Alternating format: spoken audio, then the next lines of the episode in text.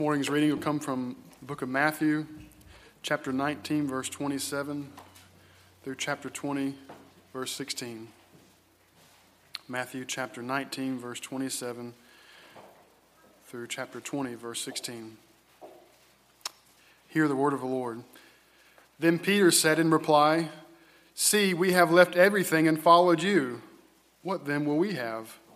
Jesus said to them, Truly I say to you, in the new world, when the Son of Man will sit on his glorious throne, you who have followed me will also sit on twelve thrones, judging the twelve tribes of Israel. And everyone who has left houses, or brothers, or sisters, or father, or mother, or children, or lands for my name's sake will receive a hundredfold and will inherit eternal life. But many who are first will be last, and the last first. For the kingdom of heaven is like a master of a house who, who went out early in the morning to hire laborers for his vineyard. After agreeing with the laborers for a denarius a day, he sent them into his vineyard.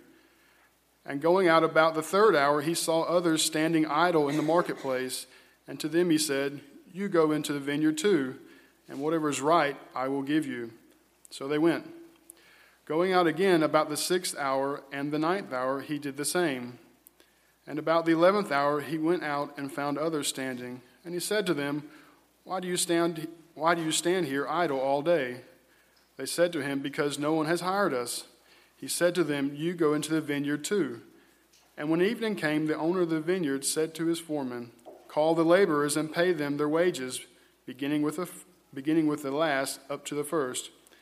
And when those hired about the eleventh hour came, each of them received a denarius.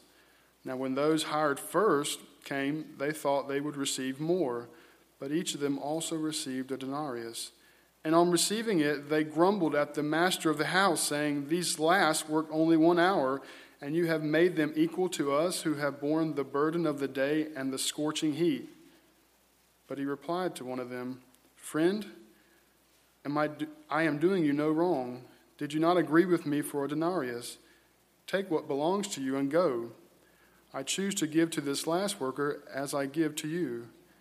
Am I not allowed to do what I choose with what belongs to me? Or do you begrudge my generosity? So the last will be first, and the first last. This is the word of the Lord.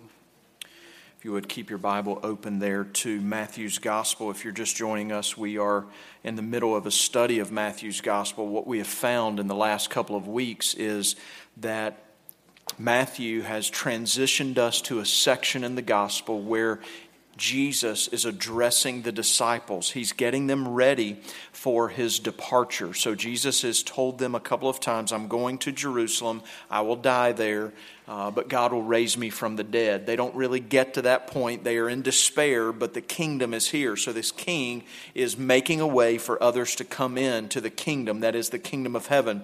And in the midst of that declaring of a new kingdom, Jesus is training these disciples to be those who will be leaders. So when we get to the book of Acts, the disciples are taking the gospel to the nations, they're taking it to the world. And what I love about this section of uh, the gospels is I grab on to hope here because just like the disciples, I find myself so many times not getting it. They, again, in our text today, hear the message of the kingdom, and Jesus is going to display to them, show them through a parable and through their reaction and their actions that they don't get the kingdom, which church gives me great hope because so many times in my own walk with Christ, I find that, Lord, I have missed it again. I don't get it. My focus is wrong. My desires are wrong. Lord, I need the Spirit to transform me and to change me. So through Matthew's gospel, he's shown us over and over that the disciples, they really don't get it until the resurrection. You and I living post resurrection, we need to be those who, even this morning, will focus on the great gift of our God, especially as we come to a text like this where Matthew is showing us a Savior, a King, the master of the house, if you will, in the parable, who is in his own sovereignty giving, lavishing upon us grace, the grace of salvation. So, in the disciples learning the principles of the kingdom, I want to bring us again today to learn the principles of the kingdom of God for two reasons. There are two levels again. I remind you, Matthew, through this section, is bringing us to number one, on a personal level. I want you to identify with the characters in the parable as well as the teachings of Jesus in this section of the gospel. But then, we as a church, those who are making disciples, those who are charged with uh, going to all nations and making disciples for our King, we live by these principles because we are already in the kingdom of heaven. And while the kingdom of heaven has not come in its full fruition yet, you and I, as believers in Christ, live with a different ethic. We live with a different rule, a different uh, desire, a different king. And so, as we serve King Jesus, the Bible's teaching us how to view one another, how to live in relationship together. And so, in these principles, two weeks ago, three weeks ago now, we dealt with marriage and what that looks like in the kingdom. Then last week, we jumped in to the issue of wealth, which uh, is one of the biggest issues in our culture. How you and I tend to see wealth and we see material goods and we see money and those things, especially in our Western culture, as uh, one of the biggest idols that uh, is exposed here. Jesus spends more time dealing with money than almost any other subject in the New Testament. And why? Because it is a problem for for us. And so there is this idea this morning as we're talking about wealth and possessions. And by the way, wealth and possessions can be your idol if you have a lot of them or if you have none of them. How much money you have does not determine whether money is an idol in your heart or not. And so as we think about this idea and the warning that we get about salvation at the end of our text last week, I want to set this up to bring you into the middle of a conversation like we jumped into it in verse 27. In Matthew chapter 19, there's a contrast between children who accepted God in their humility and dependence upon Him. And Jesus says, This is one that is acceptable to God. But then there's this contrast with a rich young man who is rejected by God in his self sufficient trust in his own wealth. And so he goes away sad. And there is in verse 23 a conversation as this rich young man rejects the idea of selling all that he has and giving it to the poor and following Jesus. Jesus turns his attention to the disciples and begins a conversation with them. And so last week in our text about wealth, we made two primary points. Now, I want you to get these because they set up our sermon for today. Number one, it is a delight to be blessed by Jesus as represented in the children. They were brought to Jesus. He blesses them. It's a delight for us to come to Him with nothing. To come to Him and say, Jesus, I have nothing that commends me to you. And Jesus blesses that dependence and humility. It's a delight to be blessed by Jesus, but because of the idolatry of wealth, the danger here is that there is for us a temptation for money, and in such, a danger to be rejected by Jesus. And so, after that encounter with the rich young man who rejects Jesus and is rejected by Jesus, we come to Jesus turning to his disciples. Look at it in verse 23 with me of Matthew chapter 19. He says, Truly, I say to you, only with difficulty will a rich person enter the kingdom of heaven.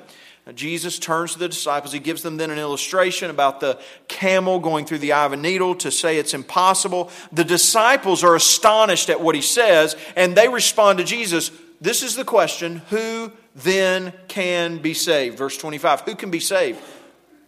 Jesus, if you don't accept this rich, morally upstanding, ruler of our day, this guy that everybody would hold up and say, he's good. This is a good man. If you won't accept him, then who then can be saved? That's the question. And it should be the question that we're asking. And Jesus is using that kind of attitude of saying, this is a good guy.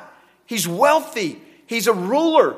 People look up to him. He's respected. And he wants to be a part of what you're doing, Jesus. And Jesus rejects him and the disciples are saying, Jesus, if he can't be saved, who then can be saved?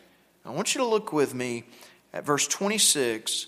The Bible says Jesus looked intently at his disciples as if to say, What I'm about to say to you is very, very serious. And look at what he says because it sets up today. With man, this is impossible, but with God, all things are possible. I don't think that I can overstate the importance of that statement in Matthew's gospel. With man, this, that is salvation, with man, it is impossible for us to merit, to earn any merit of ours cannot get us salvation. So we need to understand salvation cannot be earned. It can only be given by God. There's no possibility of human merit. It is all mercy. It is all grace. There's no amount of wealth, no amount of influence, no amount of good standing or even good deeds if we take care of others, if we are kind to others, if we're honest, gentle, humble to others. No matter how much good we do, we cannot merit being able to get me or to get you into into the kingdom of heaven. It's only God with whom all things are possible. So, whether you're rich or poor, whether you're good or bad, salvation is a work of God. And so, today, out of that statement, with God, all things are impossible, with man, it's impossible, we come to understand the extravagant generosity then of the God who makes possible the impossible. The extravagant generosity of the God who makes possible the impossible. So Jesus has looked at his disciples and said this It is impossible with you, but not with me. Now listen to what Peter says, verse 27. So Peter said in reply, See, we have left everything and followed you. What then shall we have? Now, remind you, Jesus had said to this rich young ruler, back up in verse 21, sell all that you possess, give to the poor, and you will have treasures in heaven, and come follow me. So he has told him, trade treasures of earth for treasures of heaven. And Peter, even hearing this, that it's impossible for us to do it, but only God could do it, he comes back and what does he do? He does exactly what you and I would do. He focuses on Peter. But Jesus, I want you to look. Look, look at us, Jesus. We have left everything to follow you. So, so what will we have? Peter, again, in the midst of Jesus saying, It's impossible for you, he says, But look at all we've done. So what do we get? Peter misses it. Again, we can only assume that Peter's speaking on behalf of the disciples. Matthew recording this for us to tell us again the disciples don't get it. So, for those of you who struggle, you're like me, you're hard hearted. You have to have it again and again. You have to ask forgiveness of God again. He has to teach us over and over. Take heart. Peter and the disciples were like this for many years before we were like this, and God took them and changed the world. So, I need to hear this. Peter, again, coming out and just showing his, his um, uh, lack of getting what Jesus is teaching. He says, Jesus, we have left everything. And notice what Peter's really doing here, church. Peter's saying he's claiming to have done the impossible. We've left everything. And Jesus just said it's impossible with you. And Peter says, well, We left everything. Now, be clear. Jesus had given rich young man this idea of trading earthly treasures for heavenly treasures. So I want to say the sacrifice of the disciples is real. But the point of this text is told to us down in verse 30, again in verse uh, chapter 20 verse 16, the last will be first, the first will be last. Jesus is saying there is nothing that you can do that if you're first, Peter, if you're first in sacrificing everything, it doesn't get you heaven. And if you're last in sacrificing everything, it doesn't get you heaven. What gets you heaven is the sovereign, extravagant generosity of our Savior. That is how you are saved. So Peter does what we do. He immediately focuses on himself, look at what we've done, and then he asks what we ask. Some of you come to church with this very question. Now, you might not ever say it to the preacher, but in your heart of hearts, if you're honest before God and He knows already, you come to church and you do good deeds for the same reason that Peter's asking his question Jesus, look at how good I am. Look at what I've done. Look at what I've given up. What do I get? What do I get for it? And what Jesus is teaching Peter in verse 30 with this corrective is you're asking the wrong question.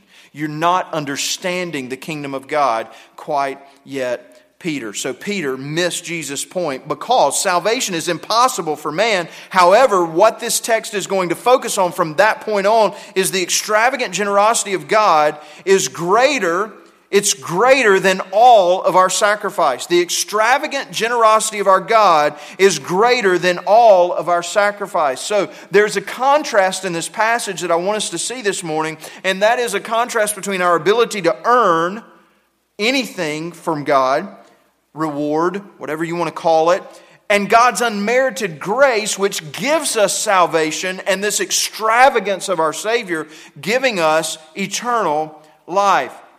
And so this morning, I simply make two points for you, and then I have three, three statements of application. Two points from the text, three statements of application. First, in verses 27 through 29, I want us to see that our reward in heaven our reward in heaven of salvation, of eternal life, our reward is far greater than anything we could sacrifice in this life. Our reward in heaven is far greater than anything we could sacrifice in this life. In other words, let me say it as a matter of application to you. You and I can risk everything for Jesus. As the old song said, it'll be worth it all when we see Jesus. But let me be clear this morning, friends. I don't think we come to this text in danger of risking too much. I think the text is really pointing out the fact that you and I are not risking sacrificing too much for Jesus. You might read the story of the rich young man and say, well, if we all did that, then the church would be poor and destitute, and we would not have anything if we all just sold our goods, gave it to the poor, and came and followed after Jesus. Certainly, Jesus is not calling us all physically to do that. So let's be clear about this story. The Bible is not calling every Christian to do that, but don't err there and say, well, none of us need to do that. On the other side, the Bible is calling for a real sacrifice from this man. And so Jesus would say, if you will not do this for this man, you cannot be my follower. And he rejects him. So don't err on the side of, well, since everybody, nobody. Because what happens with this man is Jesus is exposing his heart, and the idol of his heart is money. And so Jesus is calling him, Will you denounce your money in order to follow me? And the fact of the matter is, there are many of us that if our idolatry was exposed, if Jesus would just stand up here and say, Here's what your idol is, and call all of our names, you should already be familiar with yours. But many of us, Jesus would have to call materialism, possessions, maybe some one possession, maybe many possessions maybe money, maybe security and finances. He would call that for many of us because we live in a culture, and I know because we live together, that we don't give of ourselves. We don't give of our money. We're not at risk of giving too much, of selling too much for the cause of the kingdom of God. Good place for an amen, but not many people do it because it's true. Not many of us are in danger of being destitute and poor and being dependent on others in this church because we've sold so much or we've given so much for the cause of the kingdom. Fact of the matter is, the danger here is that we hold on to too much, and really, the danger, to be honest, is that we sacrifice nothing. Church, the reality of Christianity in our culture is listen, we want to add Jesus to our life, but I'm going to keep my life. This is my life, Lord. Here's what I want it's my jobs, my security, it's my 401k, it's my savings account, it's my possessions. And Lord, you can have all the leftovers. You can come in, you can be a part of that if you want to. And we come to church and we invite Jesus to be a part of our lives, and we're happy with that kind of Christianity. But when Christianity gets like Matthew is presenting it from Jesus here, that Christianity, Jesus, the gospel is not just something we add to our life, it is our life, then we don't want that kind of Christianity. And the fact of the matter is, the Bible teaches from Matthew 5, when we saw this, that there's a broad way and a narrow way. The Bible teaches us that when we stand before the judge, there are many who sit in churches Sunday after Sunday after Sunday after Sunday who will bust the gates of hell wide open, and we will look at them just like the disciples looked at the rich young man and say, Jesus, you're going to reject them? Do you know how good they were? Do you know how influential they were? Do you know how well liked they were? Do you know what they did, Jesus? And we will be astonished because there will be people that will not give everything. They will not renounce themselves in order to live for Jesus. And my friends, if you are not willing to renounce yourself, then you are not willing or accepted to live for Jesus. We must give all of ourselves to the Lord, and we are in no danger as the Christian church in the United States of America or even many places in our world of giving too much to Jesus. Listen, Jesus calls for it all. And here's the point of this text. When you walk out of those doors today, I want it ringing in your mind that if I give everything for the king, it will be worth it. You will not regret that. So he talks in verse 28 and 29 very quickly about the blessings here. Jesus says some interesting things in verse 28 in his reply. He says to them, Truly I say to you, in the new world. That's a really interesting phrase. It's really in the regeneration, in the uh, when all things are made new. He's talking about this wonderful time that we talk about creation being restored, the new heaven and the new earth, Revelation calls it. I love Jesus' phrase here in the renewal, in the regeneration, and when I come and make all things new. That tells me there's coming a time when this world will be made made new. There will not be the principles, the, the values that this world has gone after, but it'll be the values of our God in that time when the renewal happens and not only that is interesting, the second phrase is incredible. When the Son of Man will sit on his glorious throne. This is the same Jesus who's told them three times that he's going to the cross. Next week in verse 17 of chapter 20, we're going to see that he's telling them the fourth time he's going to the cross. This same Jesus, whom they are desperate about and despair over because he's going to be killed, he is saying to them right here, when I sit on my glorious throne. It's not a question. It is a matter of when it happens happens, he is going to rise from the dead and he will sit on the throne forever. This is our king and a forever king, a forever kingdom. And he's saying, when he sits on his throne to the disciples, you will be blessed. You will be judges. There'll be 12 thrones for you. So we see a glimpse of the picture that we get in the book of Revelation when the elders are sitting around the throne. And here Jesus is saying the 12 disciples will sit on thrones and they will judge Israel. 1 Corinthians chapter 6 verse 2 says all the saints will reign, we will judge, we'll rule with Christ. So we'll all be in a sense with him, ruling with Christ. And here the disciples are blessed beyond measure. And Jesus is saying, Yes, you've given up all of that, but you will reap reward. And when you see the reward of selling everything, giving everything, dying to self, renouncing yourself and coming after Christ, when you receive the reward, you will not be disappointed. So it's blessings for you as disciples, verse 29, blessings for everyone. He expands it, verse 29, and everyone who has left houses or brothers or sisters or father, mother, children, lands for my name's sake will receive. And he says two things will receive a hundredfold. This is an incredible, this is why I call this extravagant generosity. There's no fathoming a hundredfold for what we've given. That's an incredible amount that, that we can't really fathom. What do we sacrifice? What would you give?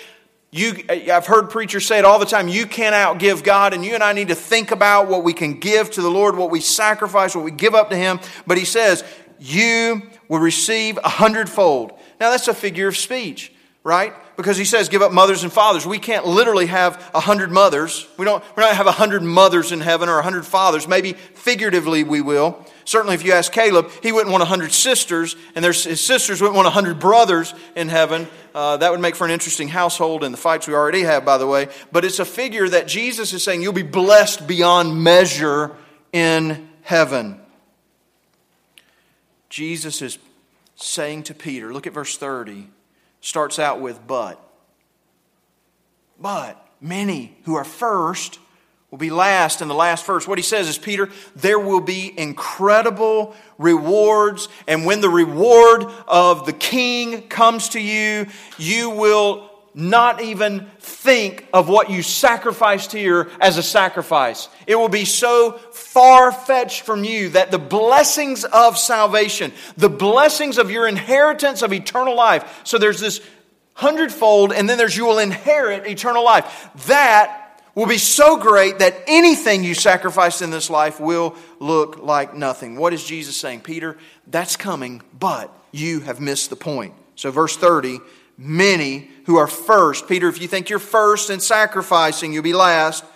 And many who are last will be first. Jesus is saying this is an upside down kingdom where God surprises us with his generosity and then he sovereignly chooses to whom he gives his reward. So, this upside down kingdom, we've seen it before in this very gospel. If you want to gain, you must lose. If you want to live, you must die. If you want to be great, you must be a servant. If you want to be first, be last. And if you're first, you'll be last. That's what he says in verse 30. That's what he says in verse 16 of chapter 20. Peter, I need to correct your perspective on you and on others. The reward is so extravagant, Peter, that the sacrifice could never, number one, earn it, nor be anything to you when you receive the reward. The first or the last, it's all grace of God. So he says, You'll not get to heaven. My friends, listen, you'll not get to heaven, none of you, and think, I sacrificed that pleasure for this? I gave up that in my life to get this? You'll never receive the salvation, the Spirit of God, who is the down payment. Even walking here, when you receive Christ and God sends His Spirit to indwell you, my friend, you will not think, I gave up comfort to have this. My friends, the Spirit of God indwelling you is priceless to you. I gave up riches for this, I gave up power for this. You'll never think that. The reward is so wonderful and so extravagant and so great that we'll go to the Lord and say, Lord, thank you. And the sacrifice will pale in comparison. So, what Jesus is teaching us is that whatever you sacrifice will look like nothing compared to the incomparable riches of His grace and being in His presence. And so, what does he do? He tells us a parable to illustrate that. He tells us a parable in chapter 20, the first 16 verses. Now, let me say something as a matter of introduction to the parable. There have been some, I believe, confusion about the parable and some erroneous thinking about this parable because Jesus is teaching about His grace. He's teaching about His sovereign grace upon us. And there are those that, that teach that the point of this parable is something that it's not. So, let me give you three things that this parable is not teaching. Number one, it's not teaching that some can do more in, the, in one hour than others can do in all day of working. Now, I know some of us think that, and that's a result. That's one of the reasons this parable is given to us, because some of us think, well, that person, you know, they, they deserve a little bit from God, but uh, I could do more in 10 minutes than they could do in 10 years. This parable is not teaching us that in relative to the kingdom of God. Secondly, the parable is not teaching us that the willingness of the latecomers, those who come at the 11th hour, is the same as the willingness of those that came in the early time, so they deserve the same pay. That's not what it's teaching. Because it's surprising, it's overwhelmingly surprising that God would pay what he paid at the end, or the master would. And then, thirdly, the, the, the parable is not teaching us that all kingdom work is equal and thus deserves equal award reward, excuse me. And so it's not just saying, well, if you do this much or that much, it doesn't matter. All kingdom work deserves it. It's pointing to the king. This parable is about the master. So, my prayer for us today is that in the moments we have left, we would focus on the extravagance of our master and his work. The point is the surprising nature of the generosity of the master, which is compared to the perceived injustice and complaints of the first workers. The surprising nature of the generosity of the master compared to the perceived injustice and complaints by the first workers. So, Jesus uses an everyday situation. It's a man who has a vineyard and he needs some workers, and so he apparently doesn't have enough servants in his home. Maybe he doesn't have any servants in his home or working for him at this time, and so he goes to the marketplace to find these workers, which is their common custom. He goes out early in the morning, nothing strange here. It's just an everyday situation where this man goes to the marketplace where workers congregate. He finds some workers, verse 2, and he agrees with them. He comes up with a contract with them, and they contract to work for a denarius a day. And so he sends them into his vineyard. 6 a.m. is the normal start time. They go, work a 12 hour day, and they agreed on the price, so you go and work in the vineyard. The master happens to be back at the marketplace at 9 a.m. He sees some more workers in the marketplace that had not been hired out early in the morning. So he says to them, Why don't you go too into my vineyard, and I will pay you whatever's right? Notice the phrase there I will pay you whatever's right. And so he makes a promise to them. And the Bible says he repeats this at 12, at 3, and at 5. So he's hired workers that started at 6, at 9, at 12, at 3, and now at 5 p.m. The ones at 5 p.m. start in verse 6, about the 11th hour. He goes back and he finds others standing. I want you to note this. And he says to them, Why do you stand here idle all day? Because no one has hired us. So he said to them, You go into the vineyard too. And so they go. The surprise then comes at the end of the day. Which brings us to our second point today. The extravagant reward of our God is a reflection of His sovereign grace. The extravagant reward of our God is a reflection of His sovereign grace. Before we go there, let me show you how extravagant and surprising this is. Some of you were here a couple of weeks ago when I mentioned my incredible basketball skills that got me benched when I was playing a game and was shooting in the wrong basket. So you can imagine uh, after that, when we were picking teams for uh, a pickup basketball game, I was not the first person picked. Uh, it's pretty obvious I'm not very tall. Uh, then it became obvious I was not very good at the game. I didn't even understand the game. And so when we picked up teams, I, I don't know that I was ever the absolute last person picked. I might have been. I just choose to repress all those memories.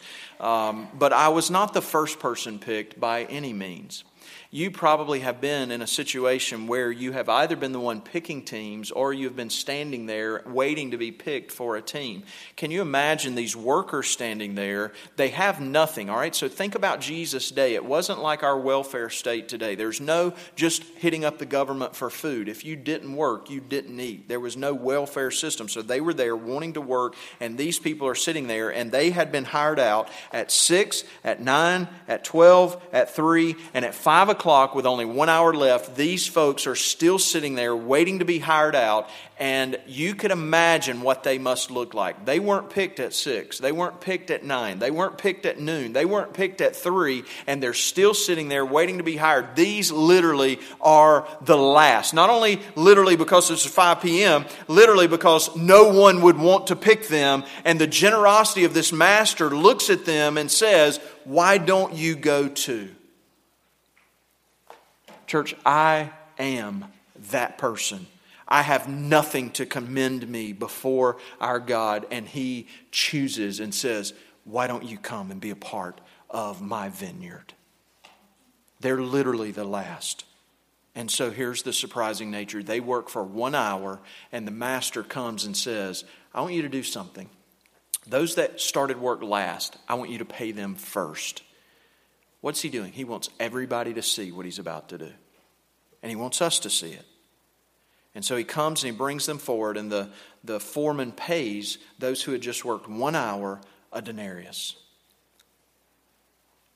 Man, can you imagine? Can you imagine the people that have been working from 6 a.m.? They'd worked 12 hours. These people worked one hour. So if I worked for you for, let's just say you decided you're going to hire somebody and you say, hey, I'll hire you for $100 a day. Man, I'm in. Let's work. $100 a day. Let's go. And then you hire somebody at 5 o'clock and they work one hour and you pay them and you hand them a $100 bill. I'm thinking, man, what am I going to get? I've been here all day long.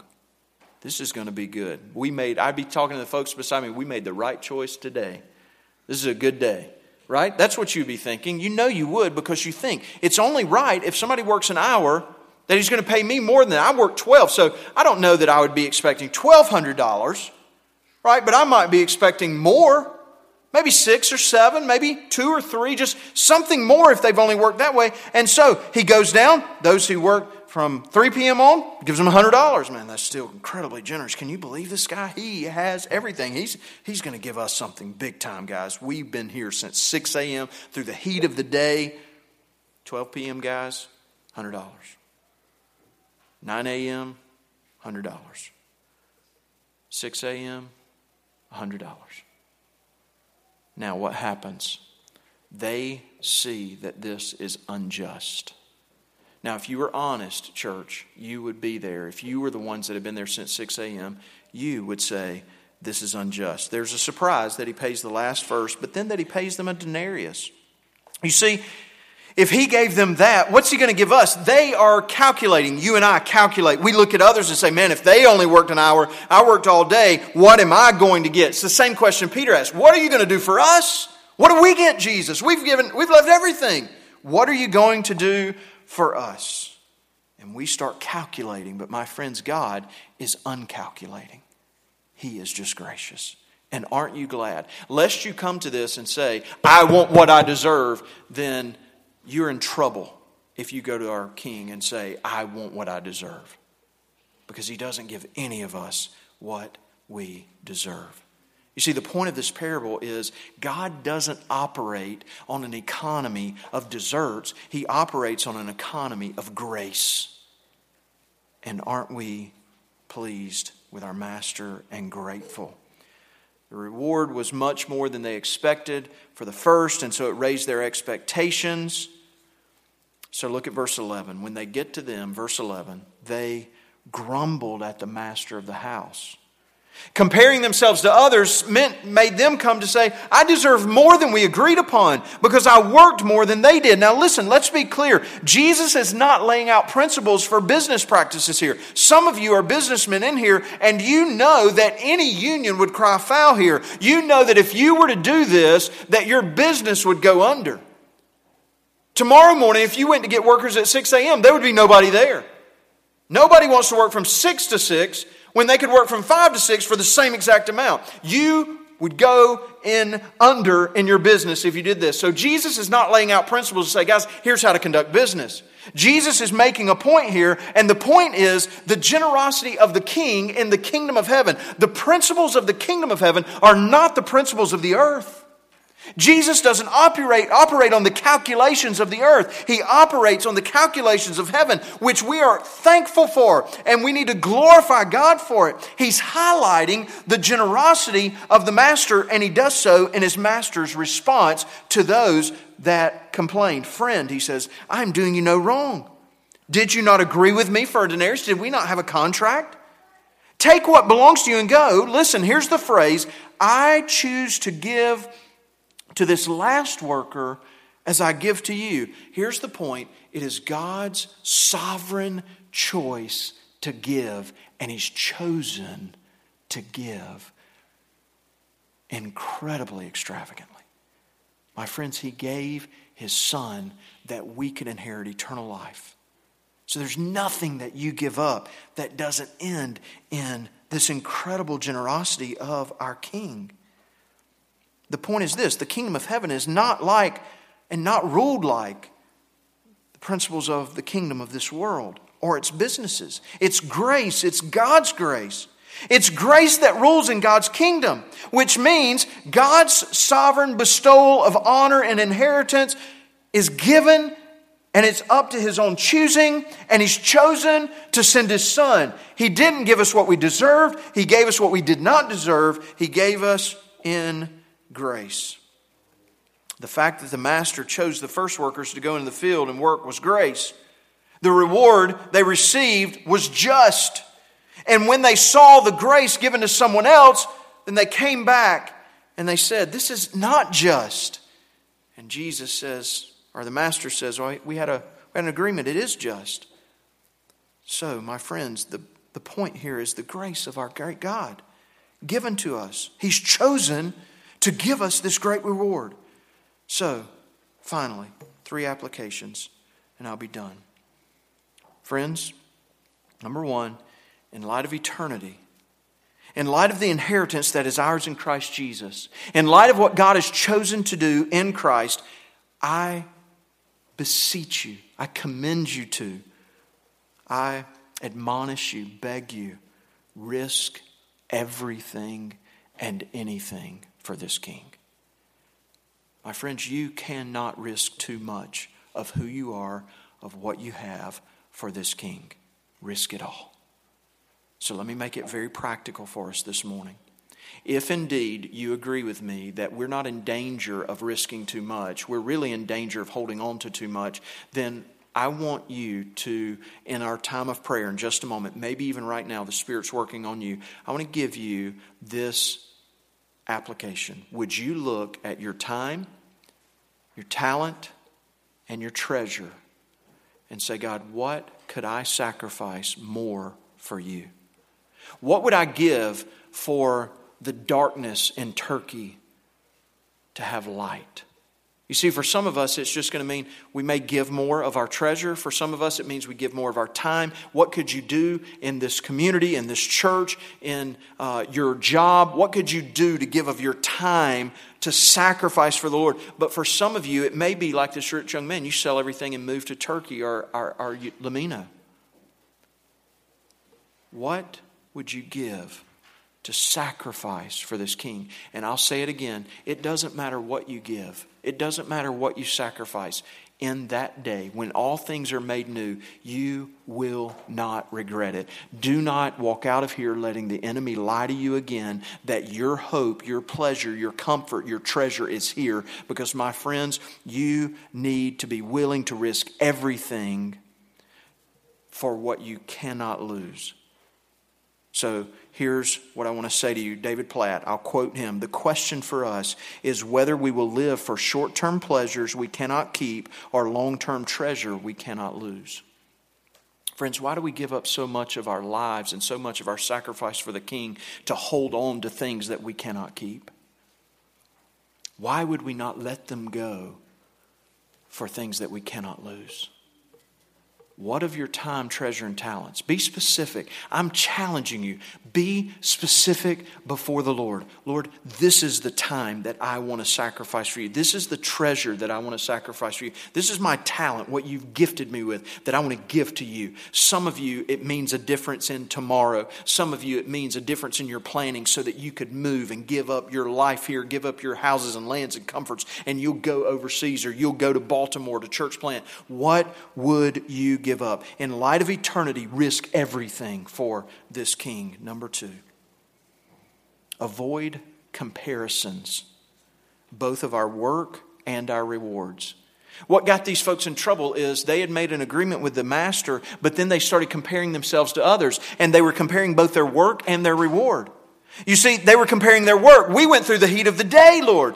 We went through hardship, Lord. And they only worked an hour. They worked in the cool of the day. They were only there from five to six. So they were comparing their work and then they were comparing their rewards. Well, we got the same thing for, for different work, and this is not fair. Shouldn't we get a bigger reward? Shouldn't I be rewarded more? Listen, church, fight in your life against the tendency, the temptation to compare yourself with others.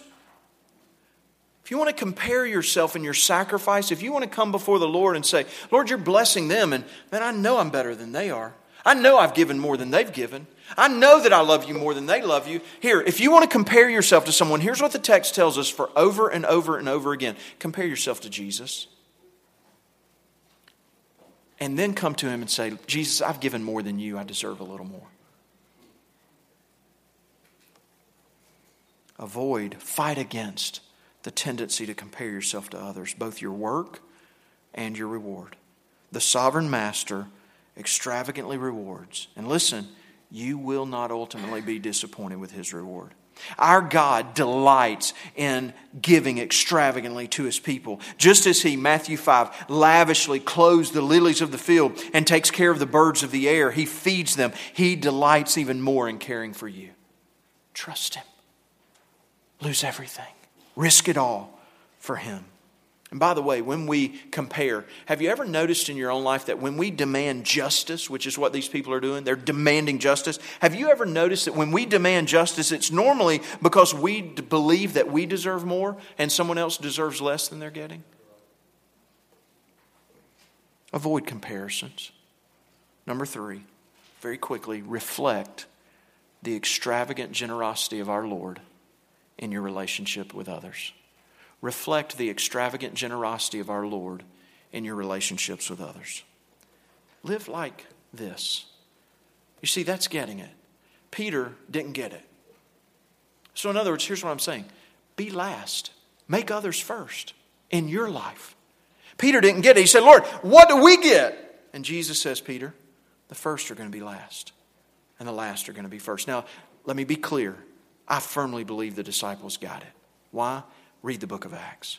Every one of them gave everything, and they lost everything, including their lives, for the cause of the kingdom.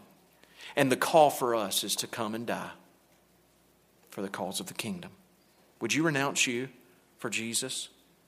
And then in your relationships with others, Would you be willing to be last in order for somebody else to be first?